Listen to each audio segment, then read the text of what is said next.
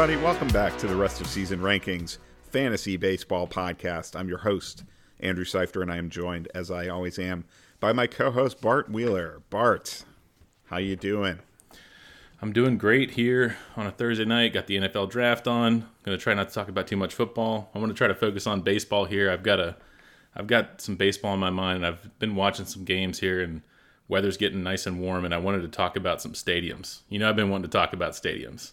Okay, I know it's a it's it's a uh, passion of yours. I mean, it's a passion of mine too, to be honest. Yeah, well, I know your your your co-host uh, from last year, Lauren, had a goal to go to every major league stadium, right? And I've had that thought as well, and I've actually gone to quite a few. Um, the way I look at it is like take the thirty teams, break it up into cities because I've gone to some that are like the old stadium. I've actually gone to seventeen, and I haven't gone to thirteen. So I wanted to run through the seventeen I've gone to, and I wanted to ask you like maybe what your favorite is you've gone to. So I'll run through them real quick. So I've gone to both stadiums in New York, both old ones. Old Yankee Stadium in Shea. Obviously, I've been to Camden many, many times. Been to Fenway a couple times. Kansas City, I've been to Kauffman. Cleveland, the Jake, or whatever they call it now. Um, I've been to both Chicago stadiums, Wrigley and Comiskey, or whatever they call that one now. Guaranteed Rate Field, I believe.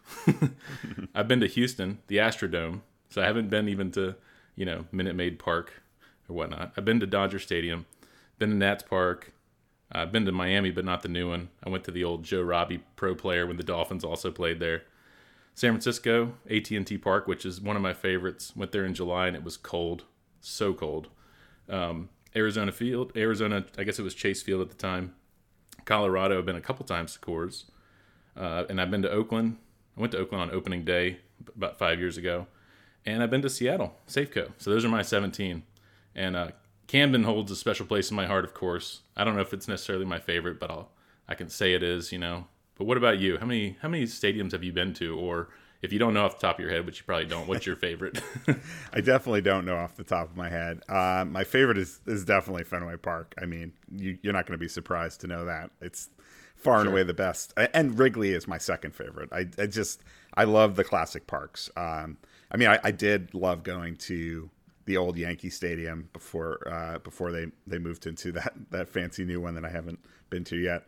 Um, I I also loved the old Tiger Stadium. That was a really fun Okay. stadium. Like if you would sit in the grandstands in the outfield, like you're actually you were actually like over the field, like it was hanging over the field. It was so cool, and uh, I was there for like the final game ever at Tiger Stadium, and I I stole some of the dirt.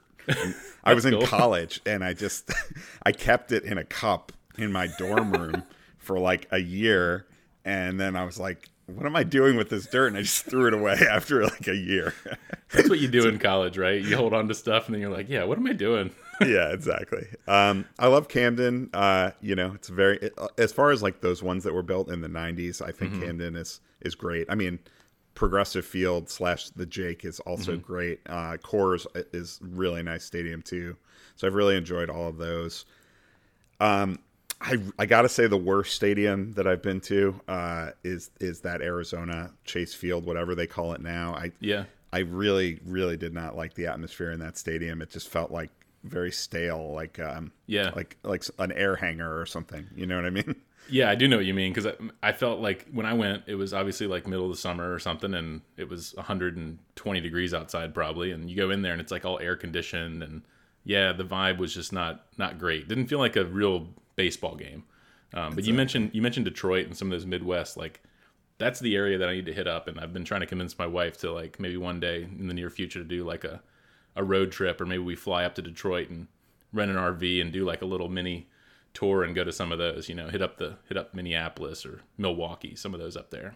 Yeah, you know the funny thing is, there's also a bunch of stadiums where I've like been right outside them, but not in them, and I think Target Field is one of them. Actually, Minute Maid is another, Yep. and uh, and uh, Petco uh, in San Diego as well. That one you can actually like stand in the outfield and you can like look right into the stadium. So it's like I almost felt like I was in the stadium, but Yeah, I stayed I stayed at the Marriott there in San Diego one time, and you can they have a rooftop bar and you can see into the stadium. So yeah, I haven't Yeah. been to a game there, but I've been real close. Nice looking stadium there. for sure. And a couple other nice ones I'll throw. I mean, first of all, going with the classic park thing, I love Dodger Stadium too. Oh yeah, uh, it's just such a throwback. It feels so 1960s. You know, I feel like I'm gonna see like Jackie Kennedy in in the bleachers or something. I don't know. It's just it's a cool place. Yeah. Um, and then uh, uh, the Giants Park is is beautiful, and so is the Pirates. Both of those are great stadiums as well. So yeah. Um, yeah, I don't know exactly how many I've been to. I'll have to check my math, but it's probably similar number to you. Yeah, sounds about right. I, I, need to get to Pittsburgh. I need to get to Atlanta. Like, there's certain ones that I'm like, gosh, they're they're pretty close. They're East Coast. Like, I need to make a trip and, and get to some of these. So, hey, man, let's go together. I know. We can, we can record a podcast live from uh, Atlanta Stadium. There you go. Hey, there you go. uh, so that that that was a good little uh, chat there, but we got business to attend to, my friend. it's Let's it's Thursday night here on the East Coast, and that means it's time to talk about some movers and shakers. And we have new rankings hot off the presses up at rosrankings.com. Uh, we now are up to about 440 players ranked uh, for rest of season value. Uh, so you can go up on the site. It's got fun little uh, gadgets. You can sort by different positions. You can read our player notes that we did in the preseason uh, to give you a kind of bigger picture of what we were looking for for these players. Um, but today we're going to dig into it and we are going to talk about. Um, we're going to focus a little more on the high end guys today. You know, yeah. we and we're going to focus on hitters this week. We're gonna we're gonna talk about pitchers next week, but uh, you know, we've been talking a lot about waiver wire ads. We've been talking a lot about guys who went from unranked to like 200 in our rankings. But tonight we're going to look at that like top 100 guys. We're going to dig in and we're going to look at some of the guys who are off to a slow start and how concerned we are about them. And then we're going to look at a few guys as well who are off to a really hot start and whether we are buying the breakout uh, with those guys. So I'll kick us off here. I mean, we have to start before anything talking about Ronald Acuna, who is making his season debut tonight as we speak.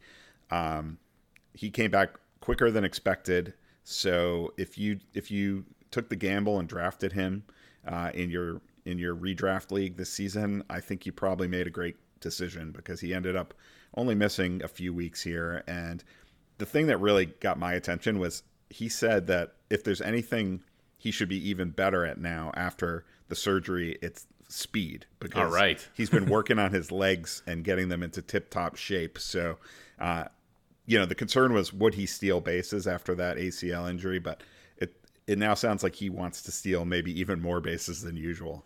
Yeah, gosh, love to hear that because that's and he he started at leadoff. He's over 2 right now as we're talking, but yeah, he's right there. Oh, in the leadoff sell, spot. sell, sell, sell him. He's right there in the leadoff spot. Yeah, I'm excited. I, I, actually drafted Acuna uh, in my league, and um, I'm excited that he's back. I actually couldn't activate him tonight because I have too many IL spots, and we do the IL thing where it's like I have to drop someone to, you know, put him in there tomorrow. So he'll be in my lineup tomorrow. So hey, so you're secretly happy he's 0 for 2. Yeah, go 0 for 3, 0 for 4. That's fine. Get you know get the rust off, and I'll get you in the lineup tomorrow, Ronald.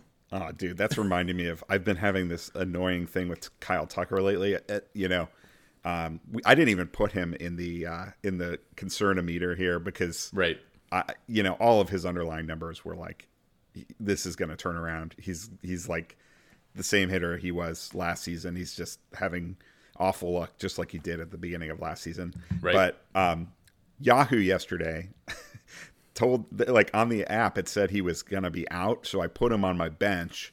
And then he ended up playing and driving in three runs. So I was really pissed about that.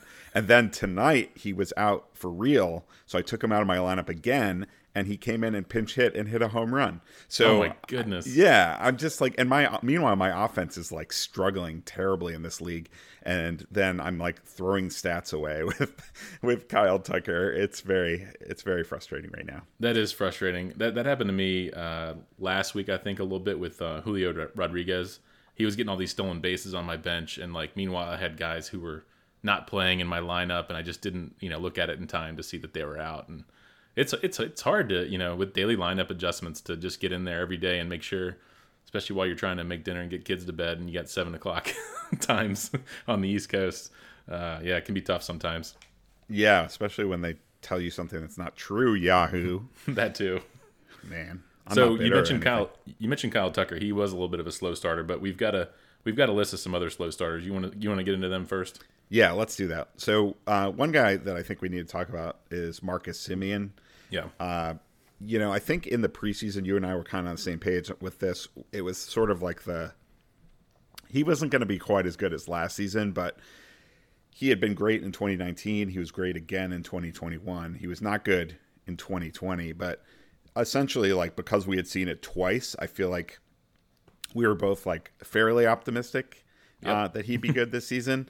Um, now he was changing teams again, but not changing leagues, so wasn't going to be dealing with a whole bunch of new pitchers he hadn't faced before or anything like that so much. Um, you know, there can be an adjustment anyway, just changing teams, but uh, it's been brutal for him so far. He's hitting 167, uh, hasn't hit a home run yet. Does have a couple steals, but uh, it's just it's been bad. And the underlying numbers for him are don't really give you a lot of reason for optimism. I mean, his his his batting average is 167, but according to Statcast, his expected batting average is only 181, which is not a lot better. yeah. Uh, his average exit velocity is 85.4 miles per hour, which is down sizably from uh, last season. I, I, you know, it's it's still a small sample size, so I don't want to overreact to this, but um, I just, I, you know, I get sometimes when these guys switch teams, it just it doesn't work out so well, at least not in year one, and I'm starting to feel kind of concerned that's the case with Semien.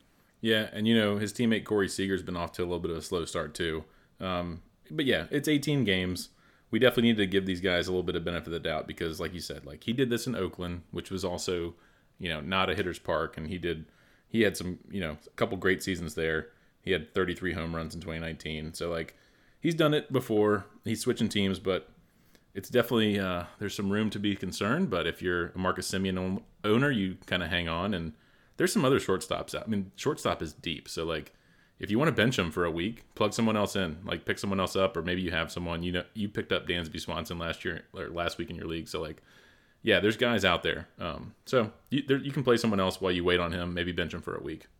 Yeah, I'm not. I, am not recommending people drop him. I just, of course not. I'm starting to, I'm starting to think that he might have a bit of a down year, though. I, I that's the thing for me. I'm, I'm you know, because we have to. I know we say it's early, but we're now at the end of April, so we're now like a sixth of the way into the season. It starts to at a certain point you have to start to look at these things a little bit more seriously, and um, the fact that the underlying numbers are also bad is the problem for me. Because like a guy like Kyle Tucker who's struggling, I'm not at all worried because the underlying numbers are great, you know. But that's not really the case with Semien. Uh, it's honestly even even Corey Seager. I have I feel better about him. I mean, his expected batting average, according to Statcast, is 297. So, like, he's basically doing what he always does. Is you know, um, he's hitting the ball the way he usually does for the most part. Uh, his launch angle is up a lot, which is interesting, but that could just be a small sample of statistical noise. But I know he just hit a home run today, I believe, uh, his second of the year. So I'm not I'm not as worried about Seager as I am about Semien. Um, I do think Semien has a lot more upside than Seager, though. I mean, Seager is sort of a limited player. We know what he is. He's I think he's a 300 hitter, but uh, you're looking at maybe 20 home runs and no steals. So it's uh, it's only so much you get there. Well, hey, on the bright side, I'm looking at last year in March and April, and Semien in 24 games. So he's played 18 now. In 24 games, he was batting 211. He had six stolen bases, which was the most for of any month or you know month plus. And uh, he did have five home runs, but that was his worst average of any year. So he was a little bit of a slow starter last year as well. So maybe a little bit of a silver silver lining to think that he's getting he's off to a slow start, kind of like Kyle Tucker was last year. Yeah, I guess so. I, am sure his his managers would love to have those five home runs right now, though. yeah, for sure. I know. Honestly, most most managers would love to have five home runs from any of their players right now, but with with how much home runs are down across the league this season. Gosh, I know. Well, you know, to another slow starter, we want to get into like some of the well Kansas City Royals. I know Mondesi's out for the year now, but Whit Merrifield, his teammate, also off to just like a dreadful start. Um, I mean, this is a guy who led the league in steals last year, I believe, or was it was it him or was it Starling Marte? I think it was Merrifield, wasn't it? I think it? it was Merrifield, yeah. But like, uh, I'm I'm trying to pull him up right now and see if he even has a stolen base this year. I he think he's three. okay, so at least yeah. he's stealing a little bit. That's good. I mean, but he's you know he's batting what 136 yeah. which you know this guy is like a almost a career 300 hitter so he's off to a really slow start as well and you know no home runs not a huge power you know supply of power there anyway but like he hit 10 last year he's hit, he hit 16 in 2019 so just off to a very slow start and the royals you know, in general, I think are off to a pretty slow start. But with Mondesi out now too, that's you know just a little worrisome. Uh, I guess with Whit Merrifield, again, these are not guys we're talking about dropping, but just like we're lower, lowering in our rankings, lowering our expectations. Yeah, I'm not quite as concerned about Merrifield as I am about Semien either. Um, he's been a little bit unlucky. Uh, his expected batting average is 239, which is not great, but it's a lot better than 136. And, True. You know, average exit velocity is pretty much in line with his career average. Launch angles right in line with his career average. Um, strikeout rate is a little bit higher, but not really. I mean, it's actually it's actually right at his career average. It's just been lower the last couple seasons, but basically he he looks to me like the player he usually does.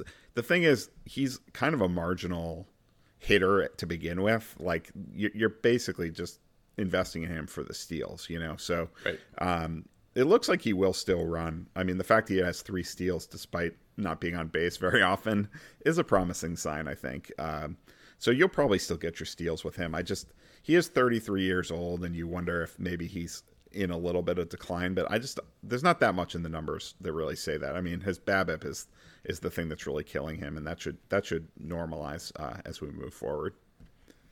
All right, so what about uh what about your guy for Boston, Trevor Story? A lot of people were excited about him coming into the to the season because, you know, going from Colorado it was like he could go anywhere and his his numbers might dip, but going to Boston was, you know, pretty good landing spot. But Story is off to like a little bit of a slow start himself. How he worried sure, are you on him? uh not uh, maybe a little bit, but you you know, you talked about um split stats uh, and guys that get off to slow starts. And yeah, uh, Story is a guy who has always gotten off to a slow start. Uh, he uh, he's just a 241 hitter in in April over his career.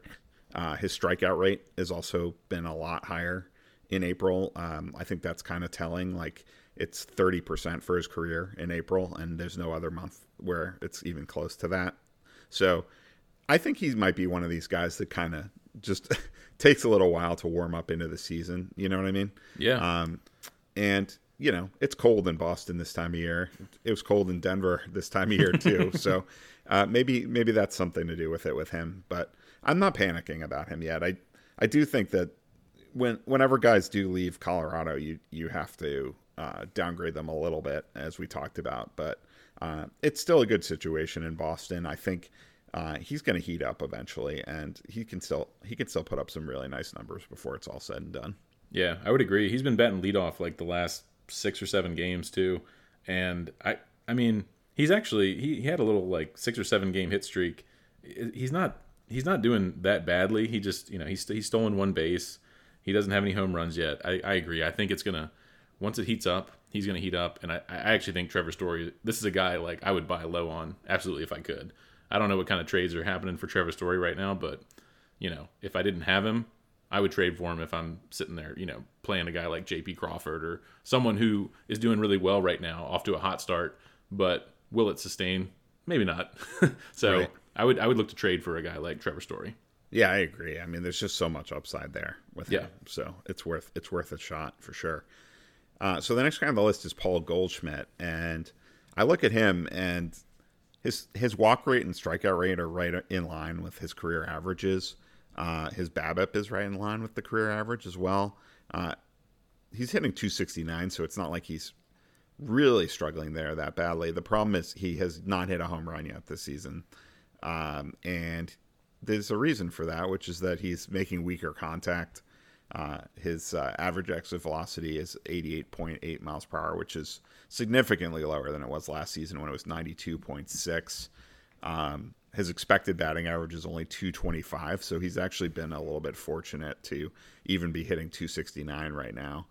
Uh, this is another guy that's a little bit older. He's 34 years old this season.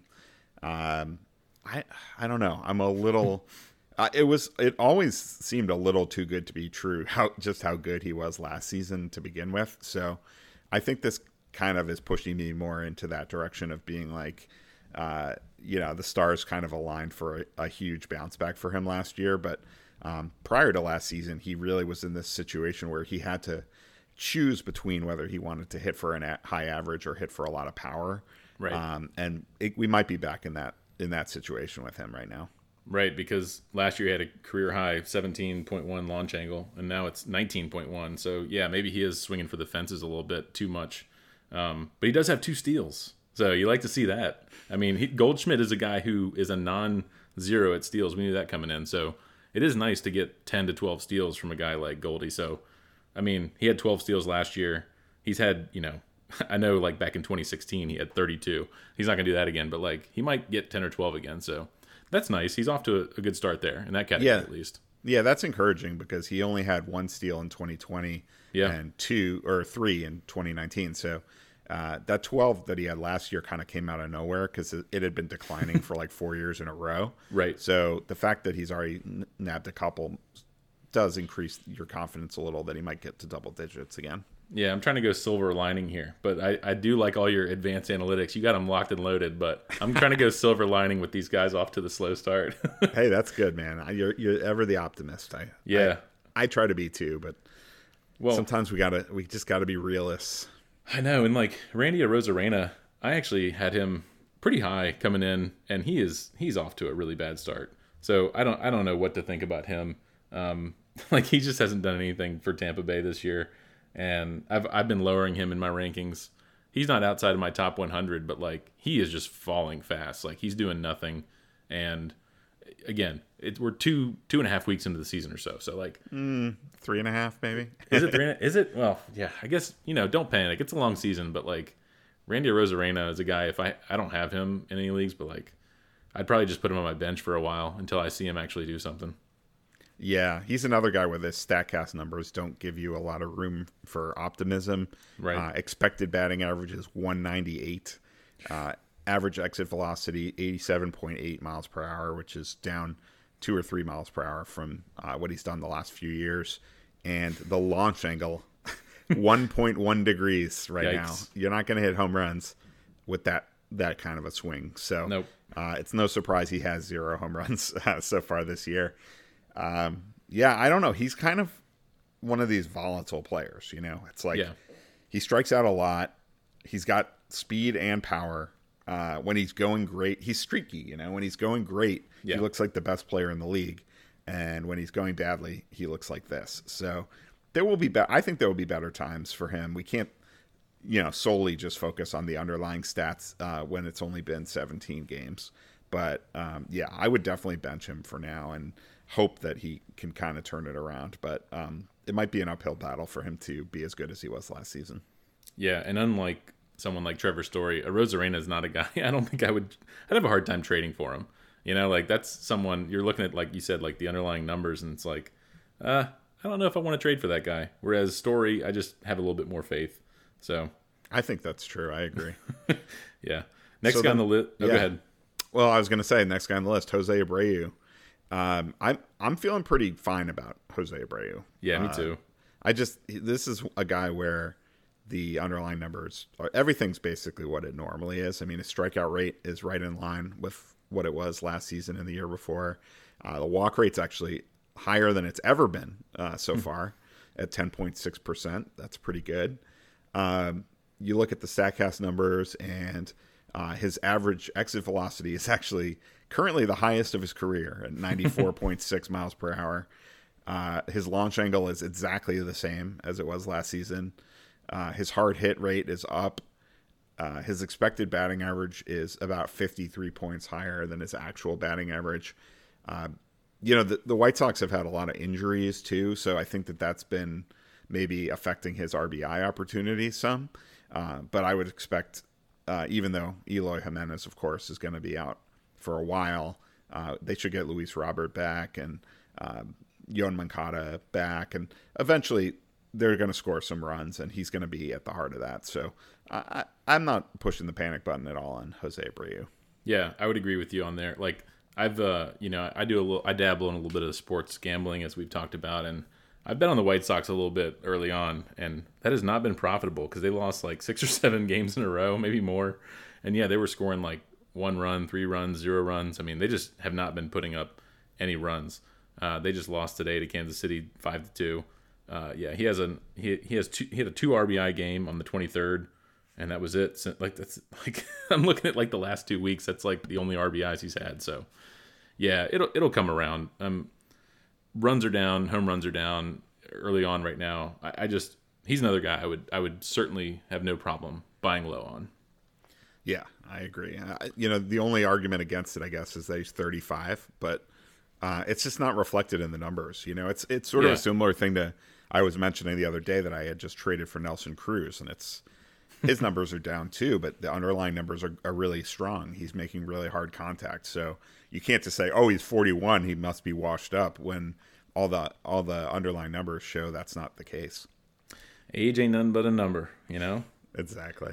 I know. I noticed you put Javi Baez on this list, but I mean, how many games has he actually played? He's a slow starter, but I mean, he just came off the IL not long ago, right? Yeah, yeah. He's only played in eight games so far. Um, yeah, and he has two home runs in those eight games. He does. That's true. That's true. Um, yeah, so maybe he doesn't really deserve to be on the list, but um, yeah, I mean, I, my point with in putting him on the list was that uh, people might be frustrated just because uh, you know he's hasn't done a lot so far, just Yeah. because he's been hurt. But I, I think even what he has done, uh, the underlying numbers are pretty good. So. Um, he, he seems to be healthy now, and uh, I feel pretty good about him going forward. Yeah, well, the next guy on the list too is JD Martinez, and I feel like he is a guy who's been kind of in and out of the lineup a little bit. And we talked about about guys getting up there in age, like at some point, JD Martinez is probably going to fall off, and I don't know if this is the year, but like with Jose Abreu, I mean, before the season came in, talking about Martinez, I liked him a lot. I compared him to like an Edgar Martinez, you know, late late in his late in his uh, career, just being a DH. Um, but I wonder if we're seeing the decline, even just health wise, on JD Martinez because he hasn't been like an everyday player lately. Yeah, he's dealing with an abductor strain. Um, Yeah. and that was that was nagging him, and then he I think he just re-aggravated it again. So that is a little concerning. I mean, that's the kind of injury that can maybe screw with your swing. Right. Um, so that is that is a little bit concerning. Um, uh, for me, it's really about health with him more than anything, though. I, I, I mean, there's some numbers that suggest maybe there is something weird going on with his swing. Um, his launch angle is way down. It's uh, it's currently 7.8 degrees. Last year was 16.9, so that's a pretty sizable drop. Um, he's also making very weak contact, 87 mile per hour ex- average exit velocity. Expected batting average is significantly lower than than his current 278 mark. So, yeah, I mean, he just uh, maybe that's just because he's not healthy. You know, he's striking out more than he ever has, or at least than he has in five years or more. So, um, so there could be there could be something there with the health, and you hope at 34 years old that he can um, get healthy and productive. Um, you know, these older guys might not like that cold weather in Boston either, though. That's true. Next your, guy bone, your your bones ache more when you're old. I've, I've discovered. yeah, I've discovered that as well. Yeah. Next guy on your list was Corey Seager. We already kind of touched on him. Did you want to say anything else about Corey Seager? No, I mean it's just he is what he is. You know, I think he's I think he's a 300 hitter that is not going to give you huge power numbers and isn't going to really steal bases. But uh, I'm not really worried about his slow start. Yeah, Bryan Reynolds. Bryan Reynolds is a guy like coming into the season. I'm like, okay, this is a guy who was quietly just like I don't know, top 15, top 20 outfielder last year. Plays for a bad team, but you could get him late in drafts. But he's off to a really slow start. You know, in 16 games, he's batting 194. Um, he has two home runs. He, he's he's pretty much a zero at stolen bases anyway, but he doesn't have any. Um, only three RBIs. He had 90 last year, so not liking to see that, you know, kind of like Abreu. You want to see some more RBI opportunities, you know, hitting in the heart of the order. And the Pirates are a bad team. With Abreu, I'm more confident that like he'll be fine. And with Bryan Reynolds, I'm a little less confident because I just don't know if the RBI RBI opportunities are going to be there day in and day out in Pittsburgh. Yeah, I mean that's a big difference between those two teams. So uh, I, I'm I'm a little concerned myself. I, Bryan Reynolds to me seems like he might be one of those players uh, because people are so like up to speed on stats and analytics and all that Mm-hmm. nowadays. It's like as a whole, we as a fantasy community are having a much more educated discussion about all this stuff. Yep. But but I think he might be a player that was like so underrated that he became overrated because it's like everybody started talking about, hey, look, Bryan Reynolds is not being appreciated enough because he doesn't like stand out in any one statistical category, but he chips in everywhere and has a good plate approach and all this stuff, you know. But the problem with it is all of that was really based just on last season. I mean, he was he was good as a rookie as well in 2019, but again, that was the year where everybody put up big numbers. Yep. Uh, I feel like the the warning sign was that 2020 season because he really struggled that year, and so far this year his numbers look a lot like that 2020 season. I mean, it's it, every, across the board. You know, in 2020 he hit 189. He's right at 194 right now. Uh, you know, the OBP that year 275. Right now it's 265. Uh, the strikeout rate that year 27.4 percent. Right now 27.9. Uh, it's just everything. Yep. Uh, Average and XBA the are the same, like basically right around 200 and 230. Both are yeah. the same. Yep. Yeah. Um, and then you know the Statcast numbers also. Uh, you know his expected batting average in 2020 was 228. This year it's 219. Uh, the the average exit velocity uh, down 87.5 in 2020, 86.9 this year after 89.4 in that big 2021 season. So everything you look, it's basically I don't know. He's kind of like had a Jekyll and Hyde career. It was like good in 2019, bad in 2020, good in 2021, and he's been bad so far this year. And it's it's concerning because, like you said, with that Pirates team, there's not going to be a lot of uh, run production numbers to kind of inflate his value. Like he needs to earn all of his value, and he's not doing that right now. Let's do a couple more slow starters, and then let's get into some. Let's get the positivity going. Um, but let's let's let's do a couple more. I know Bobby Witt Jr. is on this list.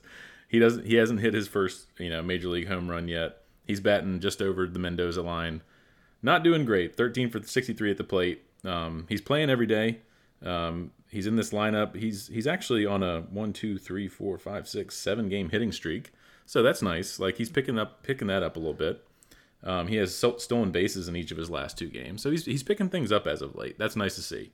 Um, but the power isn't there yet. He's a guy in the in the like spring during spring training. We were doing our position previews. I think our third base preview. I said that he could be a top five or something. Maybe maybe that was bold predictions, but yeah, right now the bold prediction for Bobby Witt is not looking great. But you know, give it some time. Um, he's coming around lately anyway. So slow starter, but he's starting to come around. Yeah, that's encouraging for sure. It's just a question of the power. When will that come? But yeah, but yeah, you're right. I mean, he's hitting right now, so uh, this is a situation where uh, you can look at the underlying numbers and they're not.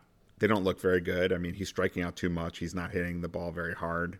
Um, but like you said, maybe he's turning the corner right now. So uh, clearly, if you drafted him, you're you're not bailing on him by any stretch of the imagination. um, the upside is still tremendous, and it does look like he is going to steal quite a, a, few bases if he can get on base consistently. Uh, you'd like to see that walk rate come up a little bit, though. He's barely drawing any walks right now, so oh yeah, um, that would help him have more stolen base opportunities for sure if he can improve that plate approach. I mean, 3.1% walk rate, 26.2% K rate. That's not what you're looking for, but he is a rookie, so let's cut him a little slack. Yeah, gosh, I'm just looking at his uh, double A and triple A numbers in 20 last year. His ISO was almost like up at 300. I mean, just huge power. He hit what is that? 33 home runs across across 123 games. Yeah, want to see the power come, but we'll see. Maybe maybe it will come, but it, it again, it could be one of those things we see power develop late sometimes for guys. Guys get into the show and like the power isn't quite there, and it, and it develops a little, little bit later. So we'll yeah, but see. you know sometimes those guys are willing because they're not delivering that power. They they actually run more. You know, yeah. I think that's what we're seeing with like Julio Rodriguez right now.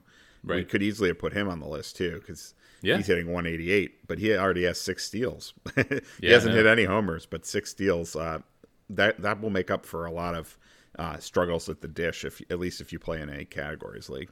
And he's a fun player to watch. I'll tell you what, like Julio Rodriguez, fantasy baseball and any fantasy sport should be fun. And that that guy is just a fun player to watch. So he's he hasn't hit any home runs yet, but I, he's a guy who I would like to have on my team. Just if you're watching, you know, Sports Center or something, he's a guy who's on there making plays. Yeah, well, maybe now is the time to buy low. there you go. Uh, so next up, uh, Jorge Polanco. Um, you know, his K rate is way up, uh, but so is his walk rate. So I guess that's the optimism. But the problem is that's not really a trade off that fantasy managers are willing to make. It's not. It's it hurts his overall value. So uh, let's hope this is a small sample size because he has never struck out more than twenty percent of the time in any of his major league seasons. He's up at twenty six point four percent right now. So uh, that's something that you know even if uh, even if he is hitting the ball decently hard and he's it's down a little bit, um, but not dramatically. But uh, it's really that the swing and miss in his game right now that's that's holding him back. I like to see him settle into the lineup somewhere. He batted leadoff today. He's been batting third and fourth in the lineup. He batted, you know, earlier in the season he was batting first and second. He's been all over the place, batting first through fourth like every day. I mean, maybe that's just what the Phillies are doing right now. I, I don't know. It's kind of hard to get some sense of consistency probably when you're jumping all over the place in the order. Twins, know. you mean? Oh, what did I say? Oh, Phillies. Phillies. right, twins. Yeah, yeah, for sure. Um, and then another shortstop, Carlos Correa. Um, I believe I believe he had a good game today. Uh, let's see, he uh, yeah, three for five with a run and three RBIs today. So maybe that's a, a sign of of good things to come for Correa. Yeah, uh, you know, I was a little bit low on him anyway coming into the season, just because I feel like he's one of these guys that um, it's sort of like Corey Seager, same thing. Like they can give you I mean, Seager can give you a bit more batting average than Correa, but Correa can give you a decent average. Um, Correa gives you a little more power than Seager, but neither of them offer anything in the stolen base category. So that's kind of the problem uh, there. But Correa's just sort of been a mess at the plate so far this season. I mean, he uh, his launch angle is is down like five degrees from previous seasons. Um, his expected batting average is better than his 167, but it's only 216.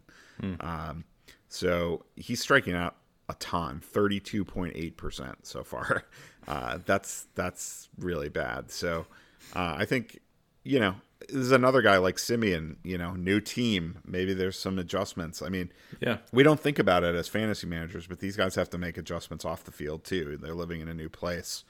Uh, you know, got to got to find a new home. Got to you know work on your commute gotta meet new friends i don't know so he's in, it's a, he's in philly right with jorge polanco yeah right yeah so anyway i just you know i think maybe maybe the new team explains part of it i was like Yeah. i said a little more down on him to begin with but he should rebound uh, to pretty close to his typical uh, numbers i would guess Yeah, I would agree. Well, let's let, let's get into some of the fast starters here. Um, we've got a, we've got a handful of those guys. I think we had a lot more slow starters, but uh, Wander Franco is a guy in the preseason we were both down on. I think you know I was looking at him as a guy that I don't know.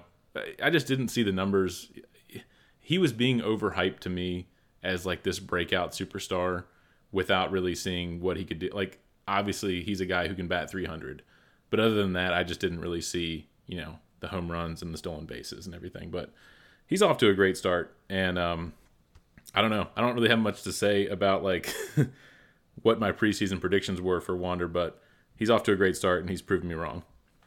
oh has he though so uh, how many home runs do you think wander franco is going to hit uh, he's got four Well, he's got yeah, I was gonna say he's got 17 four. games so Yeah. how many do you think he's going to have by the end of the season Well, I mean, I guess he has four now. I would say he has twenty, maybe twenty-five. I don't know. I guess it depends on if he keeps up that pace. I mean, it is still very early, so yeah he could hit ten, I suppose, and just have a great April. yeah, I mean his launch angle is 7.4 degrees, which is very low. So he's not he's not really taking a home run swing, you know. Right. Um he he's happens to already have four home runs and and I mean he's he's hitting the ball very hard. Like I mean, don't get me wrong, this guy is an extremely exciting player because he's both making a lot of contact and he's making very hard contact. So Yeah. uh, that's a great combination, you know. Um, but I, I just, I don't know. I still don't know that he's going to be this big uh, home run hitter, or and he's has one steal so far. So it's not Yeah. like, you know, he's suddenly uh, running all over the base paths or anything like that, you know. So uh, I don't know. I, I, I still feel like he could hit 330 or something. You know what I mean? Like that Yeah. wouldn't surprise me. But I still think the power uh, and the speed might be a little bit uh, lacking. Like he's still, even with this great start, I'm still thinking he might be a player that's better in uh, real life than he is in fantasy, or at least better in points leagues than he is in a standard five by five roto league. I think that's true. I think both might be true. I mean, if you had told me that like Anthony Rizzo, who hit three home runs the other night in Yankee Stadium against the Orioles, I think it was. I mean, then I would say, okay, well, maybe Wander Franco's just off to a hot start. He's hitting over the short porch, but you know, he has three of his four home runs are at home in Tampa, and the other one was in Wrigley. I don't know. Um, we'll we'll see as it as it goes along, but like, I could see him hitting 20, 25 home runs. I don't see him like on this huge pace of hitting 30 or more.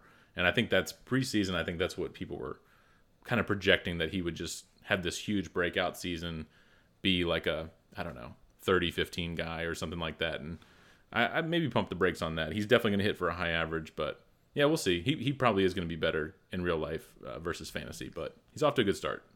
Yeah, yeah. It, it's we'll see. I mean, there are some yeah. other guys with lower launch angles that are home run guys. Um, yeah, guys have done it. They, they have, but uh, I don't know. It, with, with, the current number, I mean, there's guys like Alex Verdugo and Xander Bogaerts, guys like that in that um, in that range. DJ LeMahieu, guys like that. They're they're good players, you know, but they're not massive home run guys. So yeah. Uh, so we'll just have to see what happens there. I know we're supposed to be optimistic. Wander Franco is a phenomenal talent. Uh, I just would pump the brakes a little bit on like thinking he can quite maintain what he's doing so far. Yeah. All right, next guy on the list, Jazz Chisholm Jr., another guy who, you know, before the season started, I was pretty low on him, but he's batting 308. He has four home runs as well, uh, 15 RBIs. He's he's he's doing great. He has let's see how many he has four stolen bases as well. I mean, he's just hitting. He's a five category guy, just on a tear. I don't know what he is in, in leagues. He's got to be like a top 20 overall guy, maybe even top 10. Jazz Chisholm is just tearing it up. Um, he had a great season last year. Played 124 games and had, you know, he batted he only batted 248, but he had 18 home runs, he had 23 stolen bases. So, this is a guy who projects as like a potential, you know, 25 25 or even a 30 30 type guy and he's off to like a torrid start. So, what do you think about Jazz Chisholm Jr.? Yeah, it's exciting. I mean, I was probably a little too low on him coming into the season too I, you know, I still think there are some underlying numbers that suggest some regression. I mean, he's not a 300 hitter. Let's get this out of the way straight away. but can he be a decent enough batting average guy that he's not like a huge liability there? That's like the question with him because you're what you said is absolutely true. The power and the speed are both there in large degrees. So uh, if he can just hit like 260 or something like that, he's going to be a really valuable fantasy player. You know, most of the projection systems had him hitting more like 235. You know, um, but I feel like this this start that he's off to is encouraging. I mean, um, his expected batting average is 263, which is a lot lower than 308, but it's it will play definitely with the power and speed that this guy has. So. Um, I'm I'm like cautiously optimistic about the breakout. I mean, he still does strike out his fair, a fair amount, um, and that's probably not going to change. But uh, but I think he might be at least able to hit in that 250, 260 range. Yeah. Well, you told me a while ago that Anthony Santander wasn't a guy who keeps who walks, but he keeps walking, you know, and he's a guy who's who's also off to a hot start. I'm going to mention him any chance I get. Anthony Santander. Again, I feel like I'm going to the bank just every time with this guy. you and Lauren should get together. You both love Anthony Santander. I, yeah. Yeah, we should. We'll have a have a beer and talk about Anthony Santander. There you go. I mean, he's hitting 241, same as last year. hey, he's got he's got a pair of home run. He hit home runs in back to back games. I'm excited. His numbers look exactly like last year. Except he is walking more. We'll see. We'll That's see. We'll true. See. He's walking a lot more. That's true. but who who knows? Maybe it's a stay. There's some yeah. way more exciting guys to talk about though. Um, Nolan Arenado uh, you know, Manny Machado. These are two third basemen who, you know, we we both had as probably top five or six third basemen. I think Nolan Arenado, people might have had down a little bit lower, and then uh, we've probably both moved him up. Um, both guys are off to just a, a great, great starts. Um, I, I, mean, Rafael Devers as well. Um, if we just want to talk about third baseman real quick, I moved him up. Like Devers was a guy I probably before the season had ranked at 20th, and now I have him like in my top 12. So I'm moving a lot of these third basemen up in my rest of season rankings just because they're all off to a hot start, and third base is a position where I, I, don't know. I think if I were redrafting today for some reason, I would I would take these guys probably like in my in the first two to three rounds for sure. All of them, yeah, especially yeah. Devers, but yeah. That's funny. Yeah, I mean, because I actually moved Devers down a few spots, and it's not because he hasn't been great. It's just because some other guys I felt like I had to put above him. Like I, I had to put Ronald Acuna above him now that he's yeah. back, and I had to put Mike Trout and Bryce Harper above him because they're just tearing the cover off the ball right now, uh, and they both just look like peak at their peak powers right now. You know, whereas Devers, he's been very good, but not quite uh, quite at that level. But you know, I was the high guy on Devers coming into the season. I had him, I believe, sixth overall in my rankings uh, coming into the season. So I'm feeling pretty good about about uh, that ranking at this point. Um, oh, Arenado has been maybe like the hottest hitter in the league so far this season. Uh, I don't know exactly what to make of it. I mean, I think he's good. He's definitely good, but I don't. I still don't think he's this good. Um, you know, his underlying numbers are pretty much in line with his career averages, except for uh, two, and that's his launch angle uh, and his strikeout rate. And uh, his strikeout rate's up a little bit. Uh, his launch angle is up a ton. It's up at 26.4 degrees, which is hmm. that's a real uppercut swing. So he's swinging for the fences right now. Um, it's working at the moment because he's put five over the fence. But uh, if he doesn't keep up that home run pace, uh, most of those fly balls are going to turn into outs. So um, you know, his expected batting average is 305, which is great, but it's he's hitting 375 right now. So um, I I think we're going to see a, a, a, healthy amount of batting average regression for him. Uh, it's interesting that he's he's really going with that power approach. Um, I would say when it's all said and done, his numbers are probably going to look pretty similar to last year. Uh, probably the batting average will be higher just because he's off to this great start, but uh, he had 34 home runs last year. I, I would guess he still ends up right around there. Yeah, I would agree. And it, you didn't. I don't think you mentioned his walk rate. His walk rate's way up too, up at 12 percent. So if he's you know if he's not uh, if he's not hitting the ball, that people are walking him. So his on base percentage is you know at a career high in these first 17 games that he's played. So if you're in a league that does on base percentage or a points league, he's he's very valuable there. So he's doing pretty well there in the yeah. He's definitely seeing the ball really well right now. I yeah. have no doubt about it, and that that will lead to more walks too. Yeah. Anything you want to say about Machado? Well, you know I love Manny Machado, and I had him ranked very highly coming into the season. So um, I've even bumped him up a little bit higher, but I think I was one of the highest uh, rankers of Machado coming into the year. I think I had him 15th overall. Yeah. Uh, coming into the season, I've I bumped him up to 11 now because he's been so great. But um, I just what what's not to love about Manny Machado? He he he he can be a true five category stud. I mean, he uh, he hits for power, he steals bases, he drives in runs. Uh, he you know he's had multiple years where he hit right around 300. So uh, that's the that's the one that fluctuates a little more. Like some years he's hit anywhere from like 255 to 305 uh, from year to year, but um, I don't know. Maybe this is going to be one of those 300 years, you know? Uh, yeah. So I, am pretty excited. And once they get Tatis back, that's obviously going to be a big boost to his uh, run production uh, numbers as well. Yeah, it'll be interesting, interesting to see what he does in the stolen base department because he had that huge game against Atlanta back on April 14th where he had when he went uh, five for six, had four runs, two stolen bases, a home run, two RBIs. But that's not to throw a wet blanket on anything because he's been ripping the cover off the ball lately as well. So, um, but like I think the stolen bases might come like in bunches or something with Machado. I wouldn't expect him to be getting you a ton of stolen bases, but still he's he's getting you plenty uh, for his age and what he can do and wh- where you drafted him. You didn't draft him to get you 30 stolen bases, so.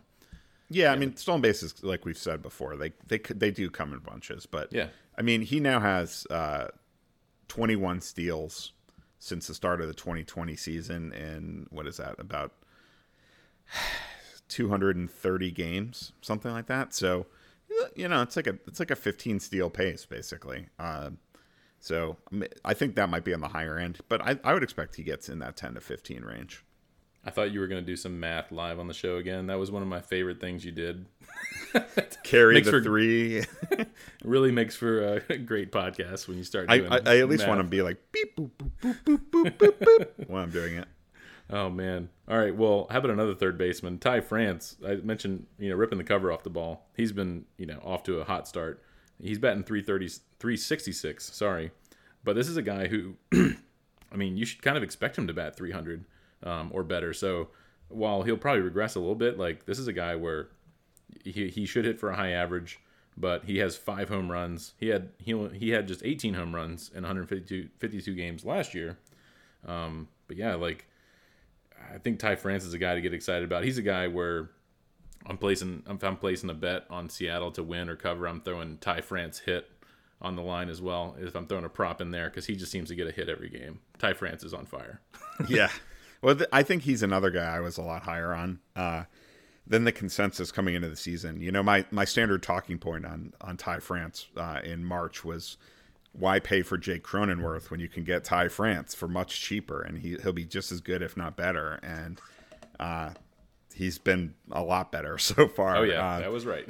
yeah, and I've I've just kind of loved Ty France ever since I saw what he did in AAA in 2019 when he hit 399 with 27 homers in 76 games. It was like the most crazy run of production I've ever seen. And um, now, granted, that was in the Pacific Coast League, which is notably uh, hitter friendly. but I mean, th- ever since I saw those numbers, I've kind of been on the Ty France bandwagon, and yeah, I mean, the it was a little disappointing the the, the power last year, but when you hit 291, uh, that makes that 18 homers play a lot better, and Yeah. I, I would still keep the the home run expectations in check with him. Um, you know, I I- don't think he's suddenly going to be a 30 home run guy, I, but I think he can absolutely hit 300 and he could hit, he'll probably at least get to 20 home runs for the first time in his career and could get to 25. Uh, so yeah, I love him. He's he's also only striking out 10.8% of the time so far this year, which is a very strong mark. So and all the Statcast numbers back up what he's doing. His expected batting average is actually even higher than his 366 batting average. So he's the real deal.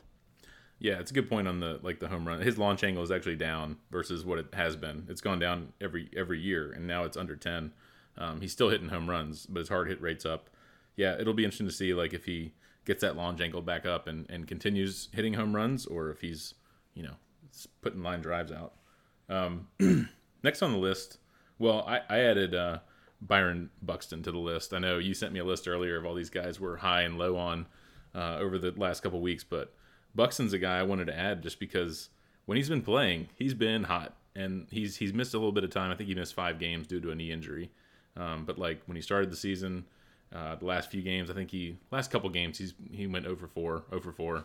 Um, so not much there, but this is a guy preseason I was like really down on because you know he's a guy like Adalberto Mondesi that I'm just waiting for the injury to happen, and I'm just worried that he'll play a whole season and all that. And while that could still come, I think got to move Buxton up. He's very he's a very exciting player, and when he's playing, he's doing really good really good stuff.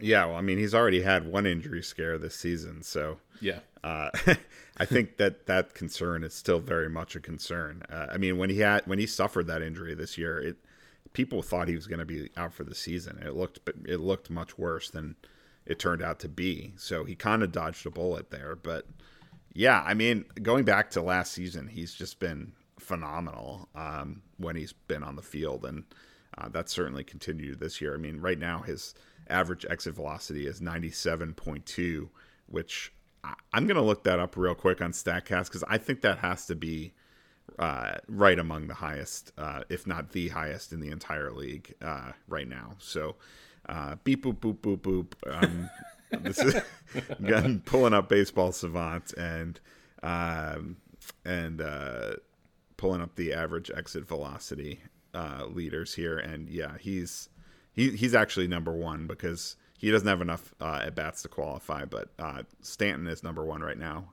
Giancarlo with Yeah. ninety six point eight degrees, and Buxton would have that beat. So yeah, I mean that's we've always known the skills were there with Buxton. It's just a question of consistency and health, and uh, I'm still a little worried. I mean, he's also strike striking out a lot. He's I mean, it's only 12 games, but his K rate is over 30%. So that's a little bit of a red flag as well uh, in terms of the batting average. I would expect that to come down.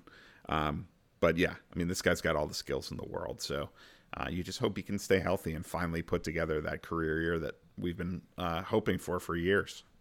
Well, you mentioned Stanton. Um, we didn't include him here, obviously, because he's not off to like a huge start. He only has three home runs. He's batting 242, but his underlying numbers are really good. I mean, like I think he's a guy kind of like maybe Kyle Tucker who's getting a little bit unlucky. So he had a home run uh, yesterday against Baltimore. I, th- I think he's going to come around. He he was the guy like before the season started. I was kind of like, he's your poor man's Aaron Judge on the same team. Like I'd rather take him, you know, however many rounds later, six or seven rounds later. So. Uh, I like uh, I like I like Stanton, even though he hasn't been off to a, a hot start. And his teammate Anthony Rizzo, I think he, as of yesterday anyway, he was leading the league in home runs after that three home run performance. And I was listening to the CBS podcast, and they were talking about like the numbers from that game, and his launch angle was like fifty percent or something ridiculous. it might have been forty, I don't know, but it was just like if it wasn't in Yankee Stadium with the wind blowing out, like two of those home runs would have just been like long outs. But he does play in Yankee Stadium, and Anthony Rizzo is off to a hot start. Um, so he's a guy to consider. I mean, in the offseason, we didn't know where he would go, and he, he came back to Yankee Stadium. He, Anthony Rizzo just feels like a New York name, right? Right, like a Yankee. Um, Rizzo. He just, he just, fits, and I, maybe he feels at home. I don't know. Like Rizzo just feels like he could be. A really, I, I moved him up a lot in my first base rankings. What about you? I don't know what to make of Rizzo. I mean, I used to in in this keeper league I'm in. I used to have him for several years, and he was frustrating. I mean, his numbers just kind of went, you know, fizzled out basically the yeah. last couple of years. I mean, the power in particular um, just sort of uh, dwindled uh, last season. 22 home runs. I mean, he used to he had 30 plus four years in a row back in 2014 to 2017, and he hasn't really sniffed 30 since. Um, yeah, it certainly looks like he might this year, but and I agree, like that short porch for left-handed power, uh, if it's it's it fits his game perfectly. So he's definitely in the right home environment to maximize his skills, but. He only hit eight home runs uh, with the Yankees last year in in 49 games, and he's already got eight in 18 games with them this year. So I, I don't know. I mean, I is it just a hot streak? Or I mean, how much the park can make a difference, but I don't think yeah. it can make that big a difference. You know, I still think maybe he gets to 30 home runs now because of the hot start, but over the course of the season, I, I think he's going to hit more at like a 25 home run pace, which is still fine, but um, he's not really a batting average guy anymore. You know, earlier in his career, he had a few 290 seasons, but uh, I'm not really expecting that. I think maybe you're looking at like 250, 260 yeah. uh, with a 25 homer pace going forward, and plenty of runs and RBIs with the Yankees. And he'll turn 33 this year. He'll probably hit the IL for a little bit. I mean, he hasn't played a full season really since 2018, where he played 153 games. I mean, he usually has an IL stint or two, so you can probably factor that into to the discussion as well. Yeah. And then, uh, so I think I think we're good on the movers and shakers. I do want to mention a couple notable injuries. You mentioned in yeah. passing Adalberto Mondesi. Yeah. Uh, we found out today that he did tear his ACL, so he is going to be out for the rest of the season, which is a real bummer. Uh, we know, like Buxton, just how dynamic he can be, at least from a fantasy perspective. I mean, Buxton is a much more powerful hitter than Mondesi, but when it comes to the roto game, uh, Mondesi is a secret weapon. So that's a bummer. And then Eloy Jimenez is going to be out six to eight weeks after hamstring surgery. He was my like breakout pick of the season, so I'm very bummed about that one. I, you know, this is the second year in a row where he's going to yeah. miss a huge chunk of the season. I put a couple bucks on him to lead the league in home runs, so that's dead. couple bucks. Oh man, you're a couple I, bucks out. That's I know. brutal.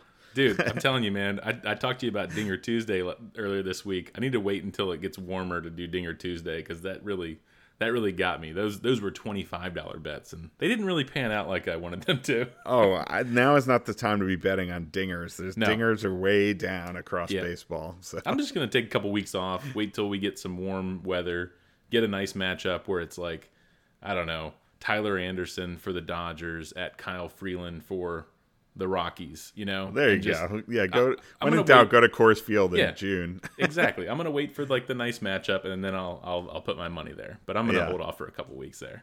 Sounds good. Uh, so, anyone else you want to mention? I know sometimes we like to talk about some deeper names uh, who jumped up our rankings. Uh, you know, Jorge Mateo is one guy I feel like we we should at least discuss. I mean, we did mention Yeah. him a little in the waiver wire, but this guy just keeps stealing bases. I mean, Yeah, he does. if you play in a league where you need steals, like, I mean, he's become. I mean, he's his roster percentage is still only twenty seven percent, which is in Yahoo leagues, which is a little surprising to me. I mean, the guy already has seven steals, and he is eligible at three different positions. So I felt he like bats he ninth merited for a the. Orioles. What more do you want? I mean, come on, guys, pick him up. I think actually he batted sixth today. Ooh, moving on up. Progress. yeah. Moving on up. yep. Yeah. Well, I mean, I, you know, we mentioned Taylor Ward. I think on at least last week's waiver, you know, show, if not this week's, but he just keeps crushing. He has three home runs in his last four games. He he's just, I mean, he's he's going off. He's breaking out. Uh, he's plus forty three percent roster percentage in this in the last day on Yahoo. So if he's still out there, he's you know go pick him up. Um, he's not there in either of my leagues that I'm in, but go he went for Taylor a pretty Ward. sizable FAAB bid in my league, uh, like ten percent of the season budget. Yeah. I, I don't know. Like, how good do you think he can be, though? That's that's my question. I mean, is he really? He's 28 years old, and I was telling people to pick him up. So believe me, I was excited. I pointed to the fact that he had that season in AAA in 2019 where he hit 306, 27 homers, 11 steals Yeah, in 106 games, and I was like, that sounds pretty good if he can come close to that at the major league level. But I think I, I worry people's expectations could be getting a little out of whack. I mean, he's on completely on fire out of his mind right now. That's obviously not going to last all season. Sure, and like he's only played 11 games. I mean, it's a very small sample size, but he is a former like first round pick. It, it'll just be interesting to see like what happens with him versus Brandon Marsh, Jo Adell. Uh, you know, Trout's back and now just mashing as well. So there's only so many places you can put him. Uh, Jared Walsh has been kind of struggling. If we were talking about slow starters, he's he's been a slow starter. So he's a guy who probably DHs some. So they could sit him a little bit. Maybe they'll be. Uh, I don't know, a little bit. Uh, they'll figure out a place for Taylor Ward if he if he keeps hitting. So uh, I guess we'll have to just wait and see. Um, Yeah. not not a whole lot more guys. I mean, we've talked about so many of these guys like in our waiver show.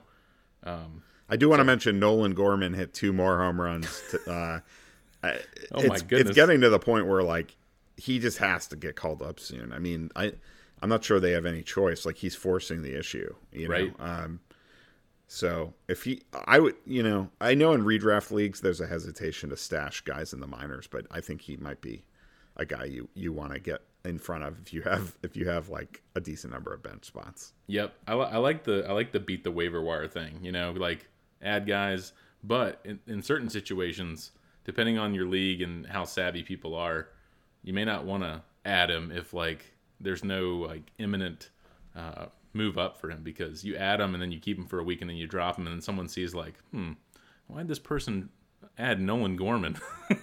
and then you start getting wise to what you're doing.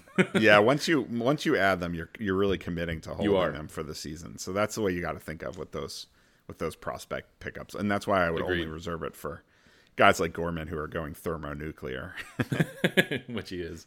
Ty, Ty France style from the minors, like you were saying earlier. Exactly.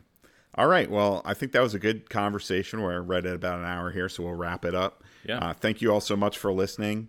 Uh, please do check out our new updated rest of season fantasy baseball rankings at rosrankings.com. Uh, we will be uh, doing another one of these shows next Thursday, looking at the pitchers uh, in the top 100 who have moved up or down our rankings the most. Uh, so you'll want to stick around or, or join us again, I should say, for that one. Um, we may also even sneak in a football show next week, TBD. So s- stay tuned for more info on that one. Uh, but you can follow me on Twitter at Andrew underscore Seifter. And you can follow me on Twitter at Barton Wheeler. We appreciate everyone listening to the podcast. If you like the show, please follow, subscribe, rate, and review. We are out of here. We gone. You've been listening to the Rest of Season Rankings podcast. Go to www.rosrankings.com for more.